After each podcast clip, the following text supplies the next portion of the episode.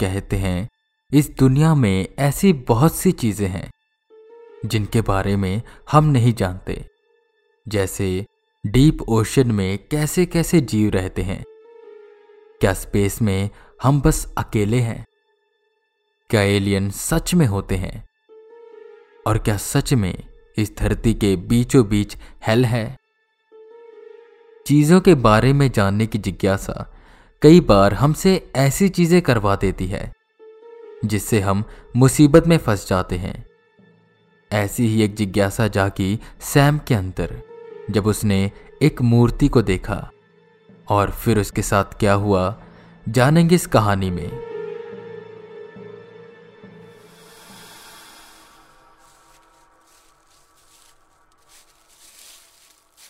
तेज़ी से कदम आगे बढ़ाते हुए सैम पहाड़ की चोटी से नीचे की ओर जा रहा था। वो अपने दो दोस्त, रिक्की और लीना के साथ इस बड़े से पहाड़ पर चढ़ाई करने आया था। शाम होने वाली थी तो रिक्की और लीना ने पहाड़ से नीचे उतरने का फैसला किया। पर वहीं सैम को वहाँ का नज़ारा बेहद खूबसूरत लग रहा था तो वो वहीं रुककर कुछ तस्वीरें लेने लगा। रिक्की और लीना तो चले गए। पर सैम वहीं था।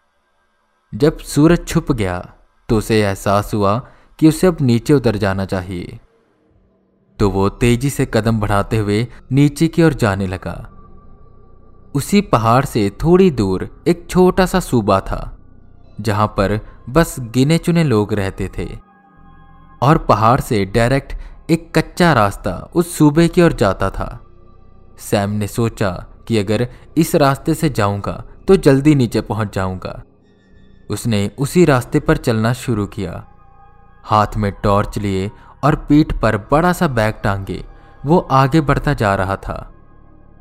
कि कुछ दूर जाने के बाद उसे एक मोड़ दिखाई दिया, जहाँ से दो रास्ते जाते थे, और उसी के बिल्कुल बीच एक बड़ी सी पुरानी मूर्ति रखी हुई थी। उसके सामने एक लकड़ी का पुराना आधा टूटा बोर्ड लगा था, जिस पर क्या लिखा था, वो सैम को समझ नहीं आ रहा था। सैम ने फटाफट अपना कैमरा निकाला और उसकी एक तस्वीर खींची। वो मूर्ति बड़ी ही अजीब सी थी। बड़ी आँखें, बड़ी सी मुस्कान और उस मुस्कान से बाहर की ओर झांकते तीखे दांत। उस मूर्ति की चेस्ट पर कुछ चमकने लगा। ये क्या है? सैम ने बोल, उस मूर्ति की चेस्ट को टच किया। तो अचानक से वो रोशनी गायब हो गई और सैम के चेस्ट में तेज दर्द होने लगा। किसी तरह खुद को संभाल, वो वहाँ से भागा और सीधा सूबे में पहुँचा। वहाँ कोई नहीं था। अब तक अंधेरा हो चुका था और ऐसा लग रहा था कि सूबे के सारे लोग सो चुके हैं। हल्के हल्के कदम से सैम सूबे से बाहर निकला। कार के पास रिक्की और लीना उसका वेट कर रहे थे। उनके पास पहुँचते ही सैम ने उन्हें यह सारी बात बताई, जिस पर उन दोनों ने कहा कि ज़्यादा मत सोचो, तुम्हारा वहम होगा और चेस्ट में पेन ये ट्रैकिंग की वजह से हो रहा होगा। तुम बस घर जाके रेस्ट कर लेना। ये सुन सैम का दिल कुछ शांत हुआ। सैम घर पहुँचते ही सीधा बिस्तर पर लेट गया और सो गया। पर उसे बड़ा अजीब सपना आया। वो मूर्ति जिसे उसने छुआ था, उसमें से एक काले रंग की परछाई बाहर आई और धीरे धीरे एक दिशा की ओर बढ़ने लगी। सैम का सर फटने को हो रहा था, कि अचानक एक आवाज़ से उसकी नींद खुली। अलार्म की आवाज़ थी। सुबह के छह बज चुके थे। सैम नहाने के लिए चला गया। और जब वो मिरर के सामने खुद को टॉवल से पहुँच रहा था, तब उसने देखा कि उसके चेस्ट पर एक मार्क बना हुआ है। गौर से देखा तो वो कुछ एक नंबर जैसा लग रहा था। शायद ये नौ लिखा है। सैम ने उस मार्क को टच करते हुए सोचा कि तभी उसे बड़ा पेन हुआ। सैम डर गया। उसे ये यकीन हो गया था कि ज़रूर ये उस मूर्ति की वजह से हो रहा है। वो कपड़े पहन सीधा उस मूर्ति के पास गया। उस मूर्ति के चेस्ट पर भी कुछ निशान बना हुआ था। शायद ज़ीरो का निशान। ये सब क्या हो रहा है? तभी उसे कल रात का सपना याद आया। उस काले रंग की परछाई का सपना। वो जिस दिशा में गई थी, सैम भी उसी दिशा की ओर बढ़ने लगा। कुछ दूर जाते ही सैम के कदम अचानक से रुक गए। उसके ठीक सामने वही काले रंग की परछाई थी, जो कि अभी भी धीरे धीरे एक दिशा की ओर बढ़ रही थी। पर उसकी रफ्तार काफ़ी धीमी थी। डरते डरते सैम उसके आगे गया और उसे देखने लगा। वो बिल्कुल ब्लैक थी, न उसकी आईज थी और ना ईयर्स। वो बिल्कुल एक ब्लैक शेडो थी। पर हाँ उसके फेस पर एक क्रीपी सी स्माइल थी। सैम के पास आते ही वो धीरे धीरे सैम की ओर मुड़ने लगा। सैम डरते हुए वहाँ से भागा और सीधा एक शख्स से टकराया। क्या हुआ? देख के चलो, उस शख्स ने कहा। क्या आपको वहाँ एक काले रंग की परछाई दिख रही है? वो मेरी ओर ही आ रही है सैम ने डरते हुए कहा।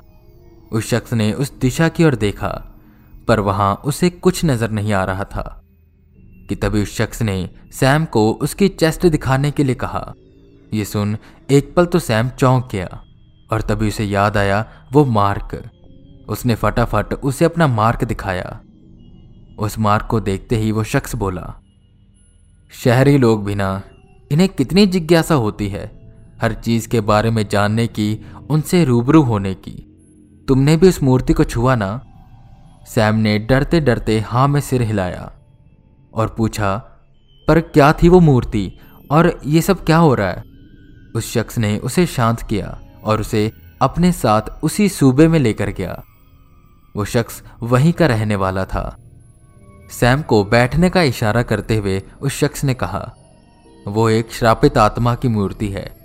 जो भी उसे छूता है, वो शिकार हो जाता है नाइन डे कर्स का। नाइन डे कर्स ये क्या होता है? जिस पर उस शख्स ने कहा, जिसने भी उस मूर्ति को छुआ होता है, उसकी चेस्ट और उस मूर्ति के चेस्ट पर नंबर लिखने शुरू हो जाते हैं। जिसने छुआ है, उसकी चेस्ट पर नाइन से ज़ीरो और मूर्ति की चेस्ट पर ज़ीरो से नाइन। पर इससे क्या होता है? सैम ने टोकते हुए पूछा, तुम्हारी लाइफ फोर्स नौवे दिन उस मूर्ति की हो जाएगी, और वो जो शेडो तुम्हें दिख रही थी वो धीरे धीरे तुम्हारी ओर बढ़ती रहेगी और नौवें दिन वो तुम्हें अपने अंदर समा लेगी और तुम्हारा रूप ले लेगी और तुम उस अंधेरी की दुनिया में कहीं खो जाओगे। वो परछाई अभी तो धीमी है, पर नौवें दिन तक उसकी रफ्तार तेज हो जाएगी। उससे बचने का कोई तरीका?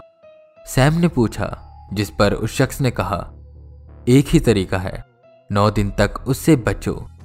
दसवें दिन वो गायब हो जाएगी। किसी न किसी तरह नौ दिन उससे बच लो। पर यह नामुमकिन है।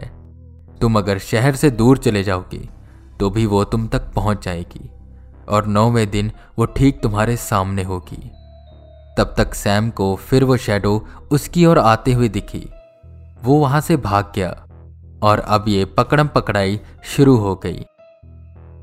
सैम बस भागता रहता और वो शेडो उसका पीछा करती रहती।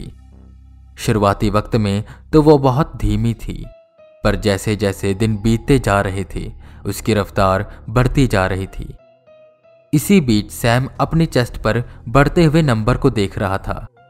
नौ से आठ आठ से सात, और इसी तरह अब काउंटडाउन तीन पर आ चुका था।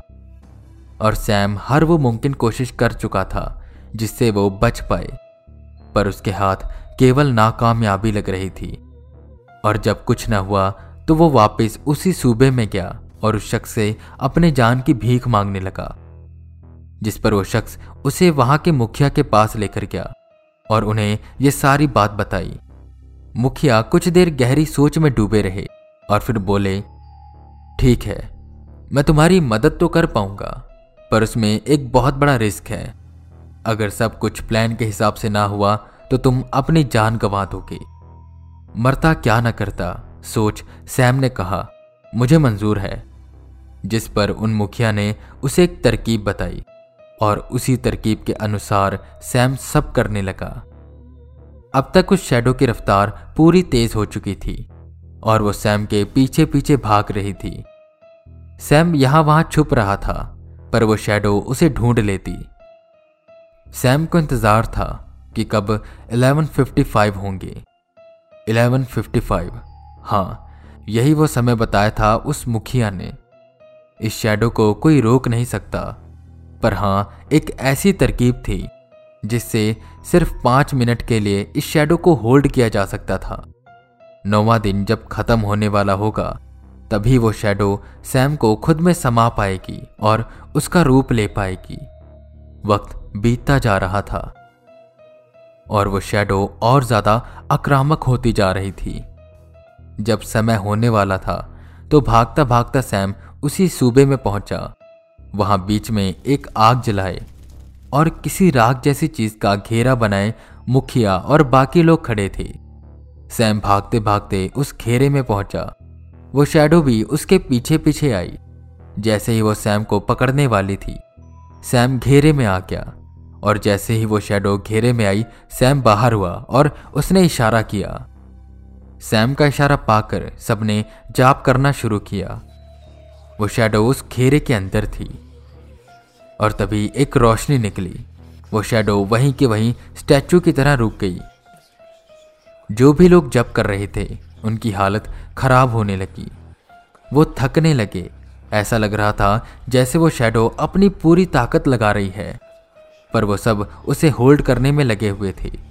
किसी न किसी तरह उन्होंने पाँच मिनट उसे होल्ड करके रखा और फिर बारह बज गए और वो शेडो किसी राख में बदल गई और सूबे के लोगों ने उस राख को एक मिट्टी के बर्तन में कैद कर दिया।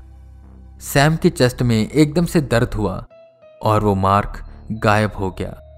सैम भगवान और उन सूबे वालों का धन्यवाद करने लगा। और उसने कान पकड़ लिए कि आज के बाद किसी भी अनजान चीज़ को वो हाथ नहीं लगाएगा। आई होप आप सबको ये कहानी पसंद आई होगी। और अगर पसंद आई है तो प्लीज़ इसे शेयर करें हॉरर टेप को फॉलो करें। और जल्द ही मैं लाइव आने वाला हूँ तो मुझे इंस्टाग्राम पर फॉलो करना ना भूलें। आईडी है हॉरर टेप हिंदी। मैं वी के रावत, फिर मिलूँगा आपको एक नई कहानी के साथ। तब तक के लिए बने रहे हमारे साथ और सुनते रहें हॉरर टेप